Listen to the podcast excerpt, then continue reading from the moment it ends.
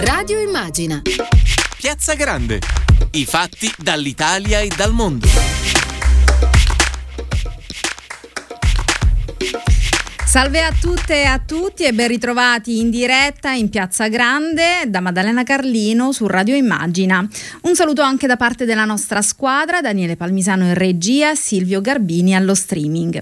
Oggi ci occupiamo di una risorsa di cui non possiamo davvero fare a meno, l'acqua. L'acqua, lo sappiamo, ha un ruolo strategico sulla scena globale con effetti diretti su alcune delle maggiori sfide che la comunità internazionale deve affrontare. Sappiate che la Farnesina ha ritenuto ideale la candidatura italiana della città di Firenze ed Assisi a ospitare il decimo Forum Mondiale dell'Acqua nel 2024.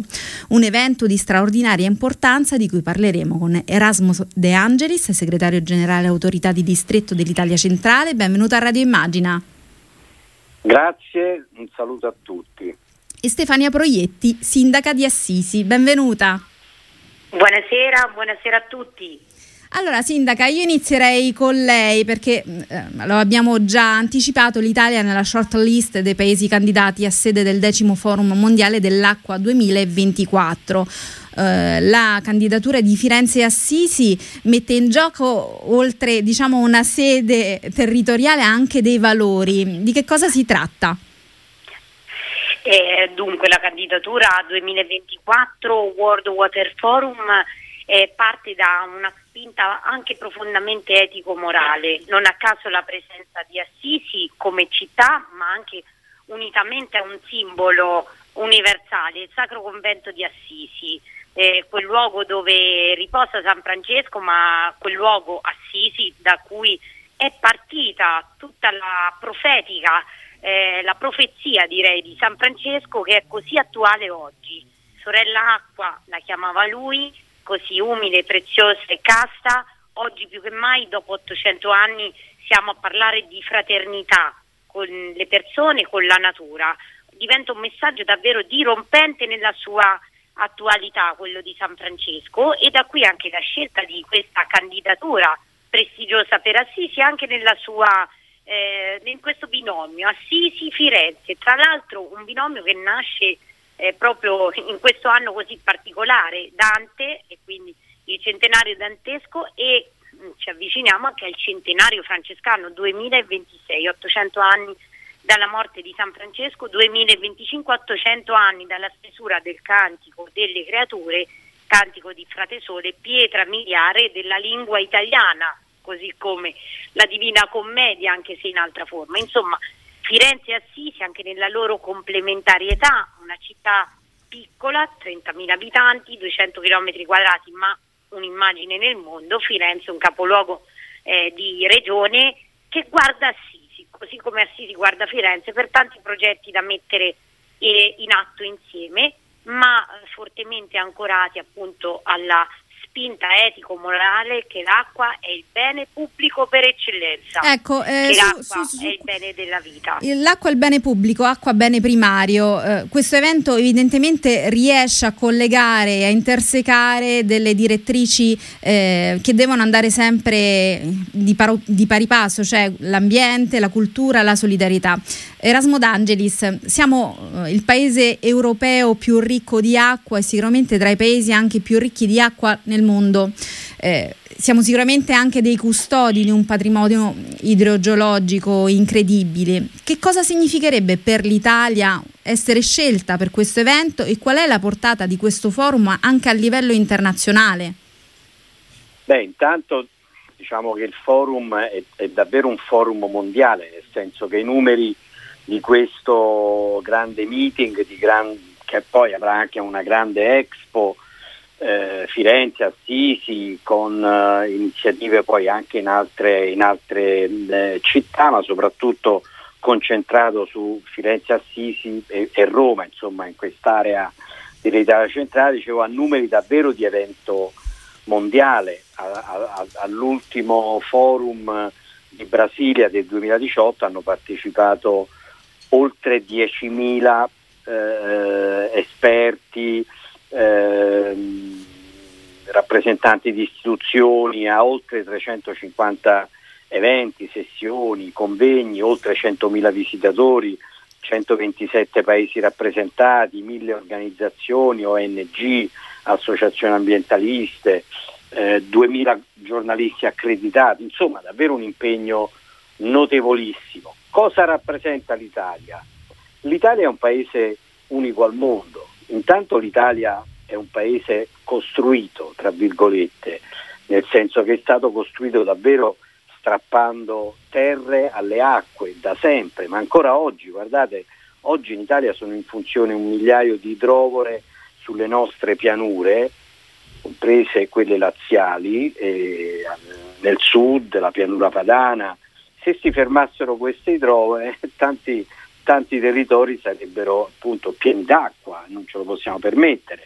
Siamo un paese diciamo, che è stato davvero dove le civiltà, le grandi, più grandi civiltà immortali, insomma, sono nate su, sui fiumi, città come Roma, Firenze, eh, insomma davvero i nostri fiumi hanno una potenza evocativa incredibile, il Po, il Tevere, l'Arno, insomma sono palcoscenico di arte, cultura, storia, insomma eh, scorrono nelle vene del mondo intero e diciamo noi abbiamo il privilegio, come dicevi tu prima, di essere eh, eh, forse il paese più ricco d'acqua del mondo. Ora non voglio esagerare, ma insomma ci, ci sono delle comparazioni con la Cina che forse ci mettono in testa. Sicuramente i più ricchi d'acqua d'Europa.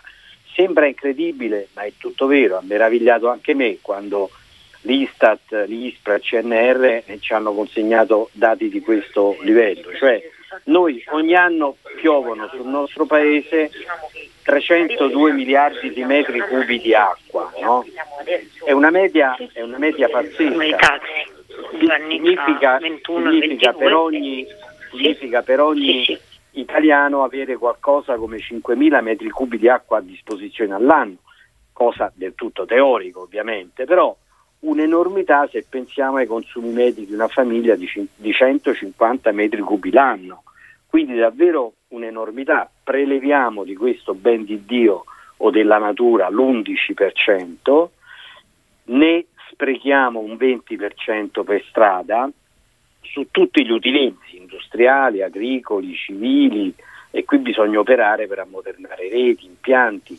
E come in nessun altro paese noi abbiamo eh, un numero incredibile di corsi d'acqua, 7494 corsi d'acqua di varia lunghezza, dimensione, abbiamo 1242 fiumi e di questi 135 fiumi sfociano in mare ed hanno i loro bacini idrografici messi insieme coprono l'83% della superficie nazionale, cioè quasi tutta, 347 laghi. Insomma, noi abbiamo una cartina geografica che è puntellata di, di celeste e di blu.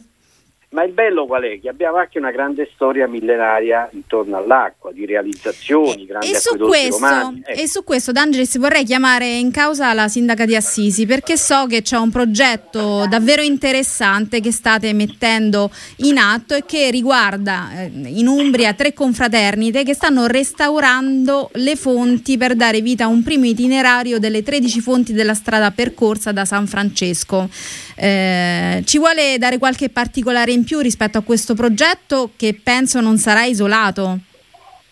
Eh sì, è proprio così e stanno già gemmando i progetti eh, da questa candidatura che devo dirvi è stata accolta nonostante il periodo, il tempo che stiamo vivendo, che come immaginerete per una città che è turistica, per sua natura il Covid ha snaturato no? quello che è l'accoglienza, eppure nonostante questo momento tanto difficile per la nostra città, la candidatura ha fatto gemmare idee e progetti. Le nostre tre confraternite hanno fatto un percorso, creato un percorso che va alla scoperta dell'acqua impreziosita dall'arte eh, di un artista locale, il maestro Prosperi, che è stato un grandissimo scultore che aveva rappresentato nelle fontane pubbliche di cui Assisi è ricchissima, pensate nel centro storico che tutti voi avete presente, no? lo skyline, la Basilica di San Francesco, la Basilica di Santa Chiara, all'interno delle mura urbiche ben 40 fontane pubbliche, non parliamo di quelle poi nel, nel circondario. Queste 40 fontane erano spesso arricchite appunto da eh, opere scultoree di un artista locale ma internazionale, eh, il maestro Prosperi, e quindi si va alla scoperta dell'arte con questo itinerario, dell'acqua di quelle fonti da cui probabilmente ha bevuto lo stesso San Francesco, una tra tutte, la Fonte dei Leoni che eh, si trova eh, presso la cattedrale di San Rufino, che prima eh, si trovava dove oggi sorge la Basilica di San Francesco. E questo itinerario è solo uno dei tanti itinerari, ve ne cito solo altri due, l'itinerario Laudato Si che percorre appunto la città e i suoi dintorni le sue frazioni sulla scorta dei valori di un'altra enciclica che da, da sì si prende il via e il nome e anche un itinerario legato alle antiche opere idrauliche romane e preromane. Una fra tutte l'acquedotto del Sanguinone che portava acqua all'Acropoli romana antecedente all'Alex Quinzia del 9 a.C. e che fu riadattato nel Medioevo proprio per costruire la Basilica di San Francesco, tanto da prendere il nome di Acquedotto di Fratelia. Eh beh, assolutamente dei percorsi da visitare, da scoprire, eh, che ci danno anche un messaggio molto importante che riguarda la sostenibilità ambientale. Eh, D'Angelis, eh, riprendiamo quella cartina che mi stava descrivendo. Mm, do anche io qualche dato perché l'83% del nostro territorio è un territorio coperto da bacini fluviali. Abbiamo 131 fiumi con eh, bacini molto vasti che coprono l'83% della superficie nazionale. Ci sono 1053 falde sotterranee che di fatto sono dei grandi serbatoi di acqua purissima che arrivano poi anche nei nostri eh, rubinetti. Non le sembra strano che nonostante tutto ciò noi siamo dei grandi consumatori di acqua in bottiglia, che notoriamente insomma è, è un consumo che non è assolutamente sostenibile dal punto di vista ambientale, visto che c'è l'utilizzo anche della plastica?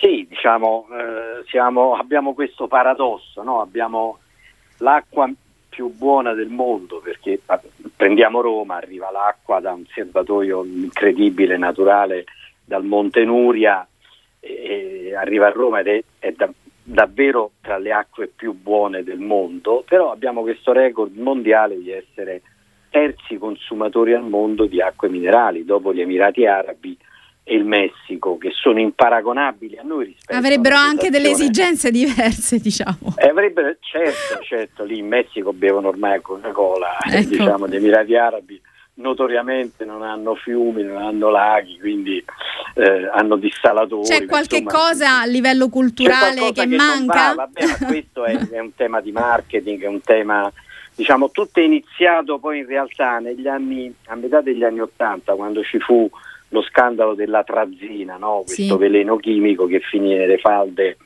della parte della pianura padana al nord e quindi da lì è iniziata questa storia che l'acqua che esce dall'acquedotto potrebbe essere inquinata, insomma, poi abbiamo acquedotti anche scassati, so, ci dobbiamo raccontare anche questo, nel senso che noi pur avendo la migliore acqua del mondo, pur avendola diciamo alle spalle la grandezza degli acquedotti romani e tanti acquedotti nostri sono eccezionali, abbiamo un 20% di italiani che hanno ancora problemi di acqua al rubinetto e un 30% che, un pro- che, non sono nemmeno allacciati a un depuratore, a volte anche ad una rete fognaria, per cui stiamo pagando anche sanzioni europee per mancata depurazione, soprattutto al sud, ma anche in Lombardia, in Friuli, quindi abbiamo un ritardo nelle infrastrutture che è davvero paradossale per un paese che ha la nostra, ha la nostra storia. Però ecco, quello, diciamo, le acque minerali hanno su, sulla spinta di una campagna di comunicazione fatta anche bene, insomma, hanno, hanno colpito, eh, suggestionato e, e lanciato un messaggio però che è sbagliato, cioè le acque migliori del mondo sono quelle che escono dal nostro rubinetto, no? insomma, eh, bere acqua che per tanti anni è in una bottiglia di plastica, insomma, non lo so, io non la berrei, io bevo dal rubinetto e quindi diciamo abbiamo davvero un'acqua buona eh, da, da, utilizzare. Ecco. Dopodiché davvero questa occasione diciamo al, al centro di, questa, di questo evento mondiale ci saranno ovviamente le grandi questioni mondiali, la gestione sostenibile, far arrivare acqua laddove non c'è, la cura, la fruizione, il disinquinamento, le solu- però soprattutto soluzioni e difese dai cambiamenti climatici, perché in tema di acqua non soltanto provocano già oggi e ormai da tempo grandi migrazioni, disperazione, fughe da tante località, diciamo, però provocano già oggi in Italia, che è davvero una sorta di hotspot di effetti di, di, del clima che cambia, no? siamo in sì. una regione mediterranea noi abbiamo piogge sempre più a carattere esplosivo, sempre più frequenti e, e, e in tempi e, spa, in spazi sempre più ristretti, no? sono davvero... E poi c'è l'altra faccia della medaglia che diciamo piove male, nel senso per lunghi periodi abbiamo siccità, poi all'improvviso si scaricano piogge incredibili, dobbiamo fare i conti con questa variabilità impressionante.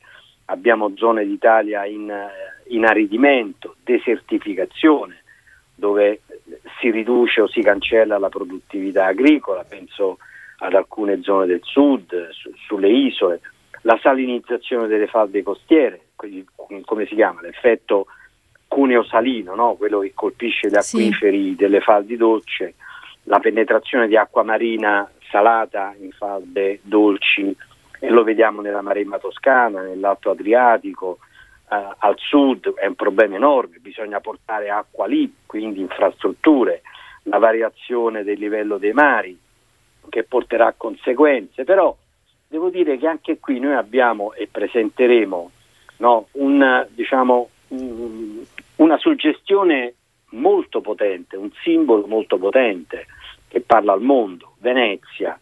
Ricordiamo tutti, siamo tutti rimasti sotto shock, ma è stato uno shock mondiale vedere Venezia travolta dall'acqua, era il 12, era la sera, il 12 novembre del 2019, 187 centimetri, mai così alta dal 1966, una Venezia impressionante, davvero ha fatto paura, eh, la città più delicata e bella del mondo, tra le più belle del mondo, ridotta preda delle acque, no? della sua laguna.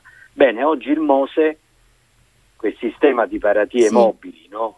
ci ha messo quasi 40 anni, più della traversata nel deserto del vero Mosè, diciamo così, traversie giuridiche che potevamo anche eh, risparmiarci, però il Mose sta funzionando, sta salvando la città dalle maree, a dimostrazione che le soluzioni per difenderci dal, dagli effetti dei cambiamenti climatici, da ci sono e vanno perseguite. Ci sono, ci esatto, sono. e questo lo presenta, è un vanto dell'Italia, noi siamo bravi ad inventare, a realizzare cose che oggi non esistono ma che esisteranno, ma già oggi abbiamo in atto tanti, tanti sistemi, tante tecnologie di controllo, quindi diciamo davvero siamo in grado di presentare nel 2024, poi tra l'altro il 2024 sarà un anno di cantieri, lo speriamo davvero, no?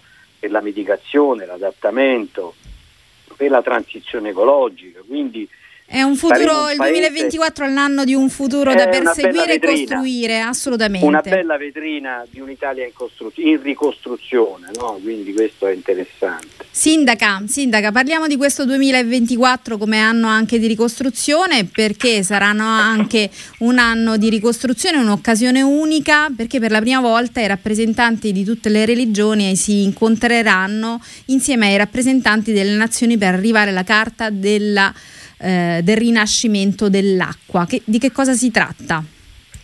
Sì, si parte appunto da quella spinta etico-morale, no? che è poi la spinta all'azione che fa la differenza, perché se un'azione non può cambiare il mondo, 7 miliardi di azioni possono cambiare il mondo e qui sappiamo quale ruolo strategico abbiano le religioni, no? ce lo riporta ancora una volta appunto Papa Francesco mh, mm, con la sua Laudato Si ci fa capire quale sia la, la, forza dirompente che può avere un messaggio di questo genere. Ecco, qui non ci sarà soltanto il cattolicesimo, ci, sarà, ci saranno tutte le religioni e siamo nel, mm, dire, nel pieno dello spirito di Assisi perché eh, ricorderete lo spirito di Assisi ormai eh, oltre 30 anni fa Papa Giovanni Paolo II, allora Papa, oggi San Giovanni Paolo II, riunì ad Assisi tutte le religioni per pregare per la pace. Ecco, nel 2024 le religioni si troveranno insieme per eh, redigere una carta di valori sull'acqua, ma non saranno da sole, quindi non ci sarà solo eh, l'imprimatur o la, eh, dire, le, le, il, la volontà, l'espressione di una volontà, ci saranno gli impegni concreti dei governi internazionali, dei governi nazionali e abbiamo recentemente detto con il sindaco Nardella, eh, prima non vi ho citato Roma, se mi permettete poi vi dirò quali sono invece i progetti con Roma che già sono in corso proprio parlando di acqua. Vi dicevo con i sindaci abbiamo chiesto eh, a gran voce che i fondi del recovery plan vengano utilizzati per colmare quel divario tra quello che è l'ideale eh, dell'acqua pubblica, dell'acqua per tutti e quello che è la realtà dell'Italia. È un paese che, come ricordava poc'anzi il professor De Angelis, ha fortissime carenze infrastrutturali che prendono tutti, credetemi, dalla piccola città come Assisi che purtroppo eh, nella nostra sincerità deve constatare che ha dei propri cittadini che non hanno ancora l'acqua pubblica che arriva nelle proprie case, alle grandi città come Firenze dove sono più evidenti problemi di depurazione che però non, non sono appunto trasversali. Ecco, Quindi, c'è, c'è un, grosso lavoro, un, grosso lavoro, da fare per quanto riguarda le infrastrutture, ne abbiamo parlato. Eh, io vorrei, vorrei ricollegarmi eh, con D'Angelis perché... Mh, questo discorso insomma, dell'unione anche di diverse religioni è importantissimo perché se allarghiamo un po' lo sguardo a livello globale sappiamo che a più di un anno dallo scoppio della pandemia da coronavirus nonostante insomma, le origini del covid siano ancora oscure per alcuni versi è chiaro quanto le pratiche igieniche e dunque l'acqua siano fa- fondamentali nel prevenire un virus eh, di questo tipo e la sua diffusione. La crisi idrica è causa diretta quindi anche dell'aumento della virulenza del Covid, soprattutto in alcune aree del mondo. Le prossime guerre dell'acqua stanno di fatto anche pilotando una fetta consistente della geopolitica attuale. Cosa ne pensa? Quanto è importante ridistribuire un bene primario come l'acqua per disegnare una cartina geografica a livello mondiale che sia equa e solidale tra tutti? Ma è un tema fondamentale, diciamo, l'acqua è dire, un elemento, eh, ha una sua sacralità, mettiamola così, no? è quello che diceva Stefania prima ad Assisi, speriamo davvero insomma, di, di, di avere questo evento, vedremo tutte le religioni convocate lì da Papa Francesco e, e diciamo, eh, per lanciare un grande messaggio che riguarda eh, diciamo, il mondo intero, cioè, mh, mm, ogni, quasi ogni 20 secondi muore un bambino per sete o per acqua inquinata nel mondo, cioè più delle guerre e più delle epidemie di, di acqua, insomma. Viene, viene definito non a caso l'oro blu. Esatto, sì, viene definito oro blu perché eh, insomma, ha una ha una storia anche di predazione, chiamiamola così, e ci sono in questo momento oltre 50 realtà di, di, di, di conflitti in corso, eh, a volte anche armati, eh, per il controllo di, laghi, di falde, di fiumi, insomma davvero è una situazione geopolitica molto complicata, sull'acqua si giocano davvero tante cose, però ecco, l'acqua come l'aria unisce tutti, insomma, e, e quindi è un elemento, è l'elemento che diciamo è, è, è, la maggiore sostanza che abbiamo nel corpo e che abbiamo nel pianeta. Oltretutto, insomma, basta... l'epidemia ci sta e la pandemia ci sta comunicando che siamo comunque interconnessi, quindi eh, distribuire un bene certo. prezioso è un bene comunque per tutti. Certo, assolutamente sì. Ora ci sono due cose molto interessanti in questo periodo, eh, perché diciamo noi esseri umani abbiamo, mm, siamo persone fisiche, soggetti titolari di un insieme di diritti, di garanzie, in qualunque diciamo, costruzione normativa abbiamo questi diritti. E insomma c'è una data storica, 2017, cosa è successo? Eh, il Parlamento neozelandese ha varato una legge che ha riconosciuto a, a un grande fiume, il Wanganui si chiama, che è un fiume dei Maori, lo status di persona legale. È una cosa incredibile, no? E, e così ha fatto nel 2016 il, tri- tribu- il, Tribunale Costituzionale della Colombia, che ha attribuito lo, a, al fiume Atrato e ai, al suo bacino, ai suoi affluenti, un'entità di soggetto di diritto, di protezione, di conservazione, di mantenimento e ripristino di condizioni di, di, di, diciamo di fiume libero da inquinamenti e, e, questo diciamo, è un messaggio di una potenza incredibile. Quindi la natura come soggetto certo, portatore di diritti esatto, costituzionali. In tanti paesi c'è uno Stato federato dell'India settentrionale che sta equiparando un tratto del fiume Gange esattamente a persona giuridica, quindi chi inquina insomma, passa guai.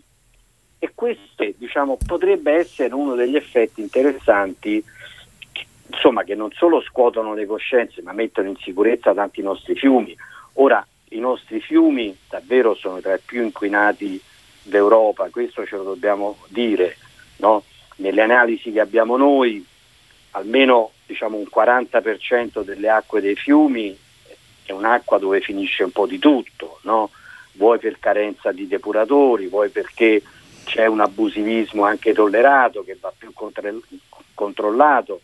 Però la, la, scadenza del 2004 è impegnativa anche sotto questo aspetto, cioè bisogna davvero recuperare un rapporto con le acque, con i fiumi, l'acqua non va sprecata, va tutelata e ci sono anche dei casi positivi, l'Arno in questo momento è uno dei fiumi più puliti d'Europa, non, non riceve più scarichi fognari, il Tevere, il Tevere, parliamo del Tevere, che noi abbiamo proposto tutta l'asta del Tevere, 405 km dall'Emilia Romagna, passando dalla Toscana, dall'Umbria e dal Lazio come parco nazionale. Il Tevere è un fiume in via di rinaturalizzazione, 15 anni fa puzzava il, mm, il Tevere, cioè attraversando, attraversando Roma si sentiva un effluvio insomma non molto gradevole perché Roma scaricava tutto dentro il fiume Oggi Roma scarica tutto eh, nei depuratori, quindi l'acqua cioè, del Tevere... Dei passi avanti riceve, sono stati avanti... Passi avanti incredibili. Eh beh, e, e sono, molti sono altri ne dobbiamo fare. Esatto, esattamente. Quindi Al... diciamo il 2024 è carico di tante cose carico di aspettative, di speranze, ma anche di tanto, di tanto, lavoro. Io ringrazio Stefana Proietti, sindaca di Assisi, per essere stata qui con noi. Grazie molte. Sindaca. Ecco, non vi sentivo più, scusate, ecco, vi avevo no, perso. La stavo Grazie, salutando, la stavo ringraziando eh, del suo Grazie, intervento e del suo contributo e in bocca al lupo a Firenze ed Assisi per questa candidatura. Fate il tifo, Assolutamente. Non per Assisi, non per Firenze, non per Roma, fate il tifo per l'Italia. Assolutamente. Facciamo il tifo per la nostra esatto. meravigliosa Italia che merita di e... essere la nazione dell'acqua, il paese dell'acqua. E grazie naturalmente anche a Erasmo D'Angelis, segretario grazie, generale e autorità di distretto dell'Italia Centrale. Grazie molte. Grazie. E saluto anch'io.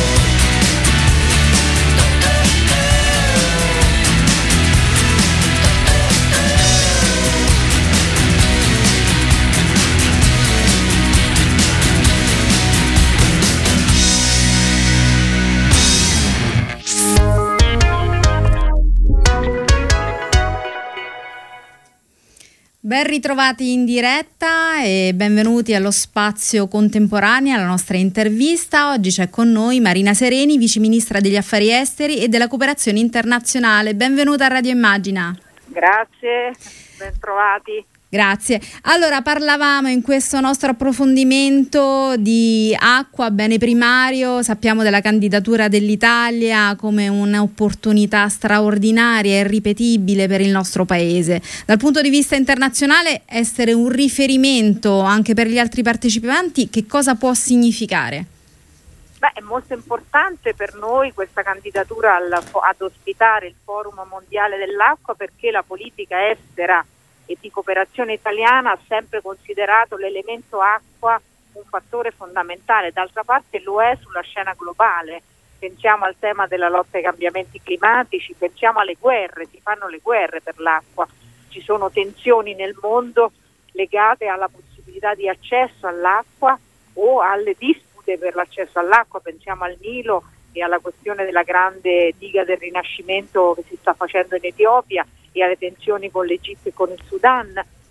Pensiamo alla pandemia, al fatto che durante la pandemia abbiamo scoperto che l'acqua è un eh, elemento essenziale per tutelare la salute dei cittadini, poter accedere a, alla sanificazione e alla, all'acqua è un fattore fondamentale per combattere il Covid, così come molte altre malattie. Quindi l'acqua è uno degli assi trasversali dell'Agenda 2030 delle Nazioni Unite, no? la lotta alla povertà eh, ci richiama allo sviluppo rurale quindi all'uso dell'acqua eh, e, e, al fatto che bisogna tutelare eh, il, ter- il, territorio e quindi evitare la desertificazione, cioè è molto evidente che l'acqua è un elemento eh, vitale diciamo, per ogni singolo cittadino, per ogni singolo paese, per ogni singola comunità.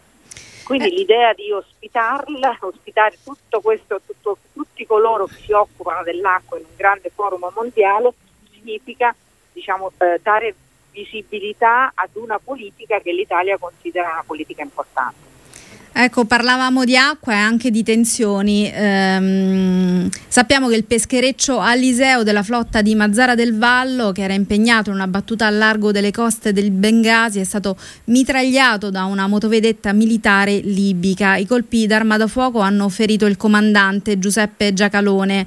Ehm, la marina libica che controlla la guardia costiera ha smentito di aver sparato contro i pescherecci italiani, ma ha ammesso che sono stati esplosi dei colpi di avvertimento movimento in aria per fermare le imbarcazioni da pesca, che a suo dire avevano sconfinato in acque territoriali libiche. Su questo come vuole commentare? Su Guardi, io non ho visto, ovviamente non abbiamo diciamo, riscontri corretti, eh, leggiamo le agenzie in questo momento eh, come, come, tutti, eh, ovviamente stiamo, stiamo, osservando, stiamo controllando la situazione eh, da vicino, ci stiamo informando e prendendo informazioni più, eh, più dirette.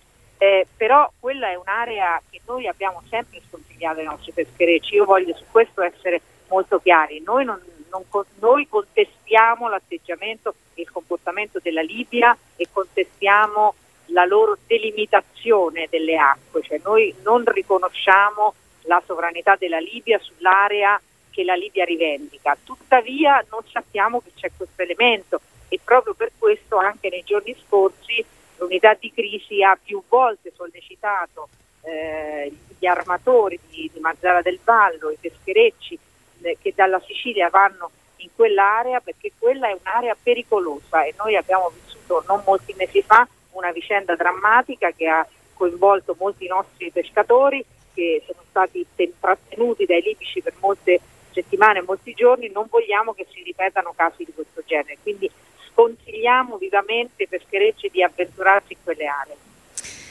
Cambiamo di nuovo argomento, sempre legandolo al tema dell'acqua, perché sappiamo che la sostenibilità idrica riguarda naturalmente anche l'agricoltura. Quanto è importante relazionare locale e globale come tessere complementari sostenibili? Moltissimo, noi abbiamo molte esperienze importanti, l'Italia è, sviluppo rurale è uno dei cavalli di battaglia diciamo, della cooperazione italiana nel mondo, siamo, è una delle nostre priorità tematiche e dovunque noi siamo presenti questo è uno degli oggetti principali dei nostri progetti. Eh, eh, posso dire che in questo momento è molto importante anche il collegamento tra la scienza, la ricerca, le università e, la, eh, e lo sviluppo agricolo. Eh, penso ad esempio ad un'esperienza molto importante che, noi, che, che, che è stata eh, proposta dall'Italia e che poi è stata assunta dall'Unione Europea, è il consorzio Prima, è un consorzio di università, di centri di ricerca di tutto il Mediterraneo, quindi che unisce paesi di tantissimi paesi della zona nord e sud del Mediterraneo, eh, che fanno insieme delle ricerche sulla sostenibilità in agricoltura, che significa anche un uso eh, diverso dell'acqua, ovviamente un uso razionale e eh, moderato dell'acqua, significa anche eh, sperimentare colture che usano per esempio acqua salata o che possono usare un'acqua desalinizzata. Insomma, significa mettere insieme la scienza e, le, e, la, e la, capacità di coltivazione delle nostre, eh, anche tradizionale, diciamo così, della nostra agricoltura e significa dare eh, diciamo, sostegno alle comunità locali. Quindi significa far nascere anche sulla base di una ricerca molto avanzata delle esperienze, per esempio per i giovani, delle esperienze di ricerca ma anche delle esperienze di nuove attività, di, di nuova imprenditorialità. Un'ultima domanda riguarda l'annuncio dell'amministrazione Biden a sostegno della sospensione temporanea dei brevetti per i vaccini contro il Covid-19. Eh, come commenta questa svolta, soprattutto in previsione del World Health Summit il 21 maggio prossimo a Roma? Beh, intanto è una svolta di buon auspicio per il summit. Noi puntiamo ad avere con il Global Health Summit del 21 maggio una, uh, una consenso su un documento di principi che riguarda non solo come combattiamo questa pandemia, ma come la comunità internazionale si prepara a combattere le pandemie, perché purtroppo la scienza ci dice che questa può non essere l'ultima pandemia da affrontare. Abbiamo imparato con una lezione molto dura che senza la cooperazione internazionale queste, eh, queste eh, pandemie sono disastrose, quindi la solidarietà e la cooperazione internazionale sono fondamentali per, per essere diciamo, eh, in grado di eh, vincere la battaglia. In questo caso noi sollecitiamo l'Europa, l'Europa ha già risposto, però eh, la, la, Presidente von der Leyen ha già risposto, si dovrà negoziare al WTO perché naturalmente niente è automatico, ma è molto importante perché significa rafforzare il pilastro